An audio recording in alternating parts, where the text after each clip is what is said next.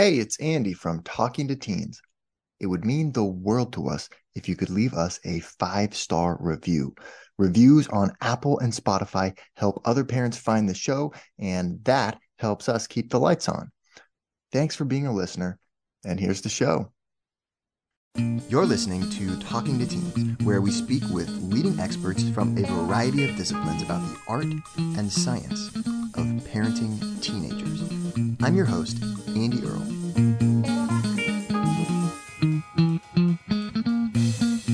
We're here with Dr. Margaret Rutherford talking about her new book, Perfectly Hidden Depression How to Break Free from the Perfectionism That Masks Your Depression. Dr. Rutherford has spent more than 25 years treating individuals and couples for depression, anxiety, and relationship issues.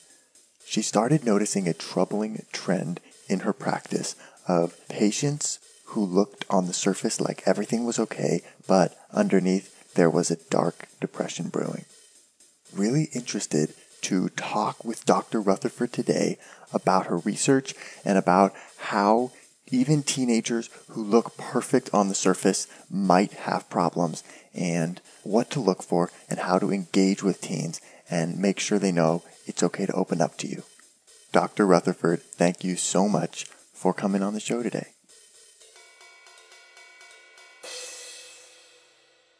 Okay, can you just give us the lowdown here on, um, you know, what is perfectly hidden depression how did this come about in your life? And how did you kind of become so interested in this topic? You know, Andy, I'd never wanted to write a book. I love being a therapist. I've been a therapist for, gosh, 28 years now. And so I wasn't looking for a subject uh, to write about, but this, this subject found me. I had started blogging back in 2012, and then in April of 2014, I was just sitting around thinking about some of the people I've treated over the years who, when they walked in my office, they certainly didn't talk about being depressed. In fact, if I asked them mm. if they were depressed, they said, Oh, no, no, I've got too many blessings in my life. I'm doing great. They come in for eating disorders, or they realized they had to take a Klonopin every night to go to sleep, and that bothered them, or Maybe they mm. were having some anxiety. So, what I did notice was that the people in front of me, when I would ask them historical questions, would talk about something really bad happening to them and they'd be smiling at me. And I remember saying one to one of them, you know, if I turned down the audio, I would think that you were talking to me about what you'd had for dinner last night. I mean, th- there was just no emotional connection with rapes or being bullied or moving multiple times or you know parents being alcoholics or something it was kind of shrugged off like oh well i didn't have it as bad as a lot of people or something like that. Yeah. So i started so i wrote a blog post about those folks and i just picked a term out of the air and i said let's call it the perfectly hidden depressed person. Are you one? Well sure enough the post went viral and at the time i was i was writing for the huffington post and they put it on their site and i got hundreds of emails. Like wow. how did you know this was happening? It's like you're inside my head. How did you figure this out? What is this? So i got curious huh. and i started looking in the popular literature for what was out there about perfectionism and depression.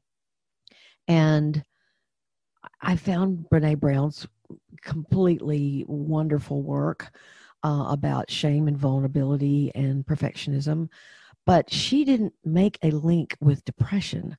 Um, so then there was another book I found by Terrence Real.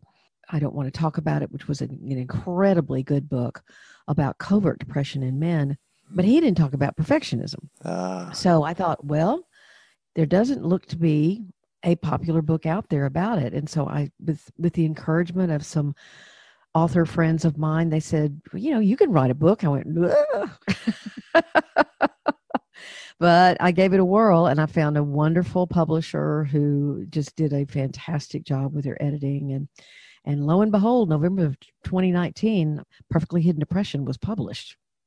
And so, was it hard to pull all your everything you knew about it and had learned about it into a book, or did it come together pretty easy? I think my family doctor tells me he thinks this book almost killed me. I had every known malady to man practically. Uh, uh, no, it was fair. not easy. Actually, what. I had uh-huh. done after I wrote that blog post, I started just trying to think more about these people. Like, well, what yeah. do they have in common? I think it was a year later that I wrote another blog post called The 10 Characteristics of Perfectly Hidden Depression. And as I was sort of formulating my own ideas, by the time I did the book, some of those ideas were really pretty solid in my mind, at least. And the important part of this to hear, especially if your listeners are teenagers or their parent and their parents, which I know they are, what is happening, Andy, is that this is a presentation of depression, but these people will fall through the cracks because they don't fit the criteria for depression. They don't look depressed. They don't tell you they're depressed. They they're very engaged and active and busy and successful and have lots of friends and so what's kind of scary about this, what's very scary about this is that clinicians and doctors and teachers and parents don't realize that their perfect looking friend or their perfect looking daughter or son or their perfect looking mm. spouse there could be something wrong the pressure has just gotten to be too great. And that's why I'm trying to sound the alarm so strongly for this because I, um, I know I've talked to people now, hundreds of people who said, you know, I either tried to die by suicide or I went to a doctor and they said I wasn't depressed and and yet, you know, 3 weeks later I I was in a psych hospital. So it's it's really something we need to pay attention to.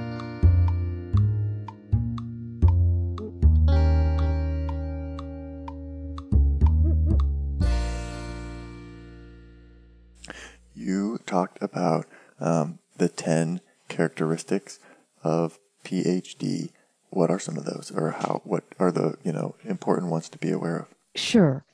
Well, again, let me point out that perfectly hidden depression, as I think about it, is not a diagnosis. It's a syndrome. And what a syndrome is, is a group of behaviors and beliefs that are often found together, like uh, salt and pepper, or you know something like that. You usually, when you find one, you found the other. Find the other.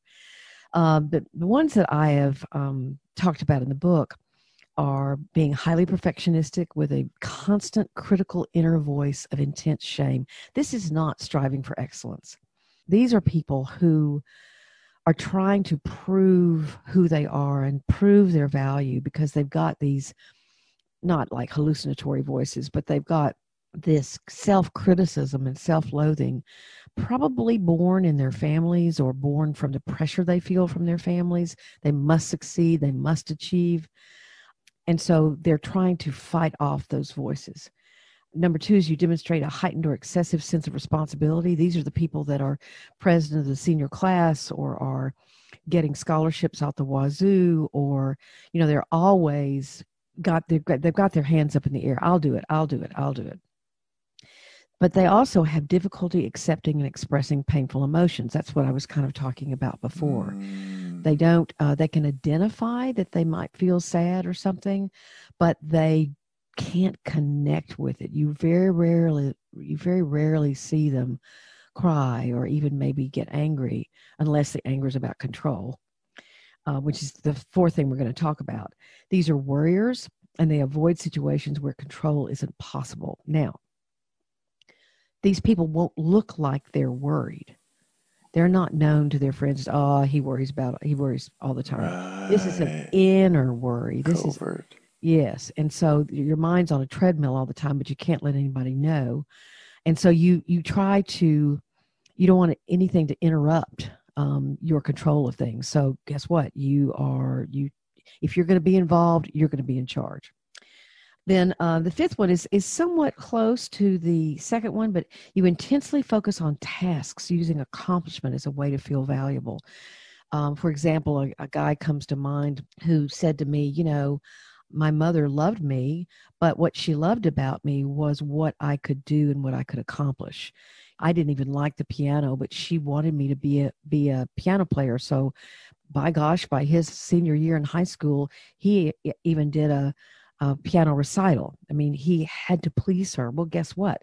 The rest of his life, he was a pleaser. So, but, and then other people might have been told they were never going to amount to anything by parents. And so they also are trying to live down that voice. Number six is you have an active and sincere concern about the well being of others while allowing few, if any, into your inner world. And what that means is these are people who, I mean, they show up you know one of their friends gets in trouble and they're the first person there and really helping and really caring. This isn't put on. This isn't put on. It's real sincere empathy. But no one knows what's really going on with them. There was a case that's not a case it's a young man died but um his he had told one friend that he had at camp that he was considering dying killing himself. The friend called his high school counselor told him or texted him or emailed him or something.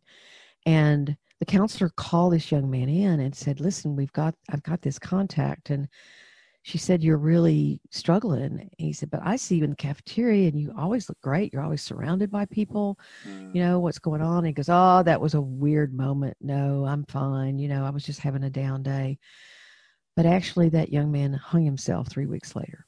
Wow. So these things that they don't allow anyone to see that's what's so scary because parents will say well how am i supposed to see it?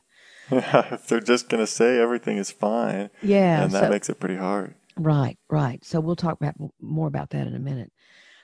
You discount or dismiss hurt or abuse from the past or even the present.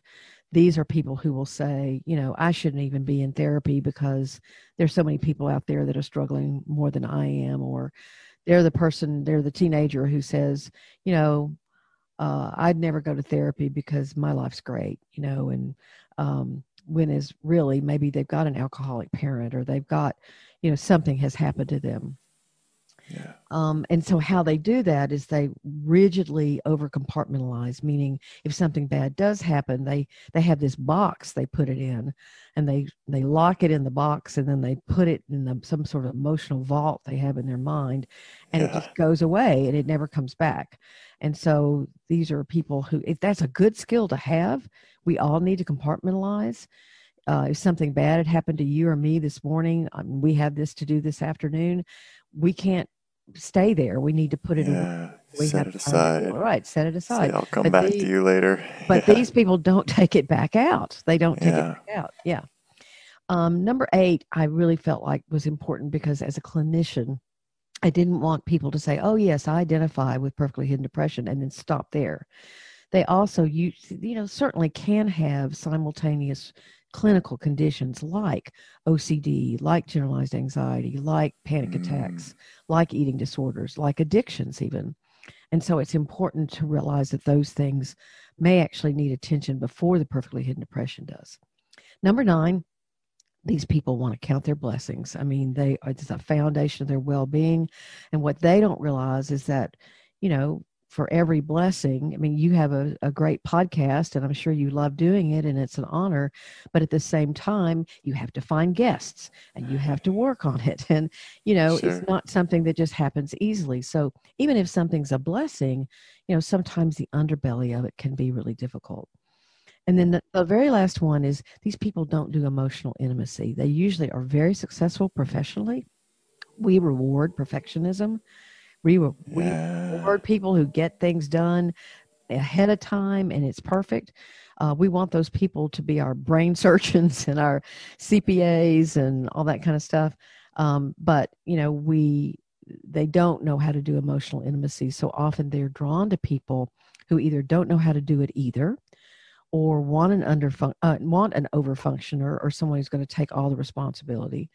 But just sometimes they're partnered up with someone who goes, you know, I've been with you for 10 years or I've been your friend for 12 years and I've never seen you cry about anything. I've never seen you look ruffled. I've never seen you mm-hmm. uh, complain. You know, what, what's going on? You know, so it's these people are sort of use a fancy word enigmatic to people who uh, are around them because they don't um, it may be that their friend or their partner is really yearning to have a closer experience with them. They don't know how to do it.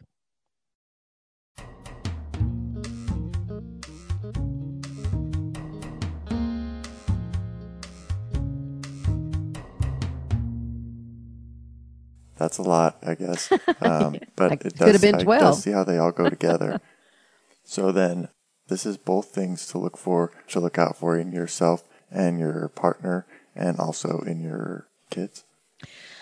Yes, you know, a lot of times if if a teenager or a young adult kills themselves and it's local news or something, quite appropriately, the local news pulls out the classic signs of depression, and there's some of them are different with teenagers and young adults. You know, sometimes you'll see a change in hygiene with a teenager or you'll see a change of friends or all of a sudden they they dress differently or you know in adults you see more they give away things or you know they they Mm. isolate or they seem to be saying goodbye to people. Um, sometimes it's overt and, but sometimes it's very subtle. Classic signs of depression being things like not enjoying things you used to enjoy or or being by yourself too much or something like that. And sometimes i'm just so frustrated when i think about this particular kind of depression because uh, even if the person who killed themselves there were no signs they don't talk about vulnerability andy. And i think you know if you grow up in a home where anger or sadness or fear or disappointment isn't being allowed to be expressed that's a huge problem because for you to be vulnerable your parents have had to model vulnerability for you. You have to know that you know they're not going to judge you for that. One of the, a great phone call that happened between me and my son when he was in college uh, he knew i'd done something really stupid in college and sure enough he did the same thing. But i talked about it openly right? And so uh, he called me and told me and i first had that mother you know that mother reaction of oh no i can't believe you did this. You know and then he said mom i i called you because i knew you'd been through this. And i thought i settled down. I said you're right. Let's just talk about this. But the fact that he said i called you because i knew you'd been through this. I was vulnerable also with him and then he could be vulnerable with me. That come phone call meant so much to me and we worked through it together. But you know i think if, if there are parents listening and you don't talk about your disappointment or your sadness or your fears or your struggles with your children in an age appropriate way obviously Yeah.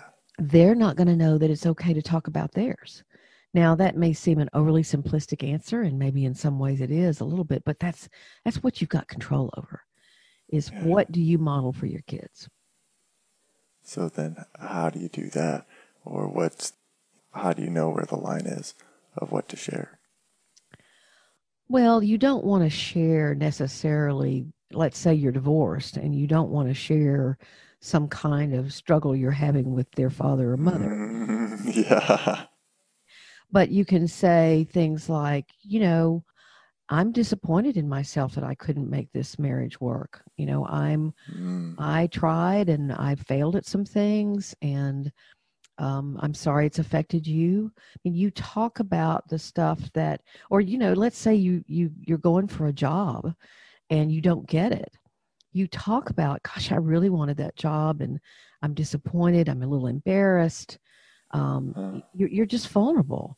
Uh, let's Yeah. say you start dating somebody as an adult and they they they ghost you you know you talk about that with your kids and, well that felt crummy you know i'm kind of mad i'm hurt i don't know what's wrong i'm confused about what to do again just not in not in a way that then it becomes their responsibility to help you fix the problem right. but in a way where you say you know if you get into this situation i just want you to know it's okay to feel these things you're just modeling for them rather than leaning on them to listen to you like they're your therapist that's inappropriate Right. Or looking for them to tell you it's okay or something. right right right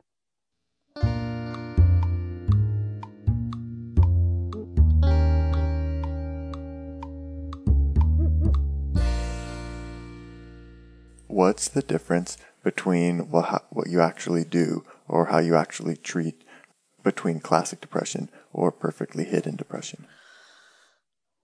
it's very different. The work in classic depression, depression in and of itself, classic depression is kind of an implosion of the self. It means that it's almost inherently self centered. And I don't mean that in a bad way. I mean that it's just you can't get engaged with thinking about other people. It's very hard for you to do that. It's hard for you to care about the things you used to care about. In fact, sometimes it can seem almost impossible, dependent upon how severe your depression is. So, what you're trying to help someone do who's classically depressed is one, of course, understand how they got there, but also begin that very tricky dynamic of helping them get re engaged with themselves, with their world, with their friends, with their work, with what they used to care about, so that you know you're the the effort is to go outward with them. Yeah. Perfectly with perfectly hidden depression, it's quite the opposite. These people look great on the outside. They they don't have energy going inward. Sometimes they don't even know how to do it, Andy. They they'll look at me and go, I don't know what you feel. You want me to get in touch with my sadness. What sadness? I don't have any sadness. Yeah. They have really um, not ever learned how to connect with that. And so you can provide them with experiences to help them begin to feel more. You can give them permission to feel things they've never felt. You can start pointing out how all these traits are combined in them. Perfectionism is kind of a hard thing because we often think of it as a strength. Yeah. I mean, and strive excellence is a strength. It's a character trait that's really good. I mean, most people would think. Um, but when it goes south on you, when it begins to darken your your uh, rational thinking, when you have to be perfect rather than you're choosing to really try your best, then your ability to go inward and to check out: Am I tired? Am I sad? Am I disappointed? Am I afraid? You you don't pay attention to any of that stuff, and so therapy is about getting them to turn inward and realize that they, they have this vast inner emotional life that's viable and important to connect with. We're here today with Dr. Margaret Rutherford talking about how even the most perfect looking teens can sometimes have deep problems. And we're not done yet. Here's a look at what's coming up in the second half of the show you know, I think we think of vulnerability as something that makes us seem weak. And what I've discovered is that actually, when you can account, when you can sort of own the things that you don't do as well or the things that you're you struggle with, you actually empower yourself.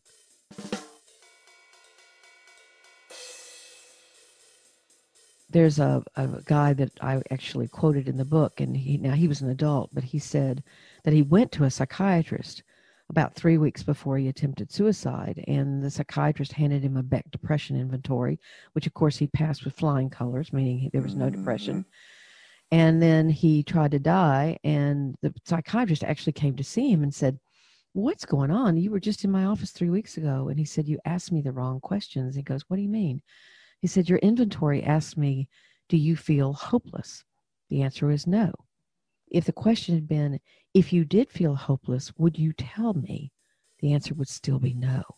But you would have more of a clue as to what's going on.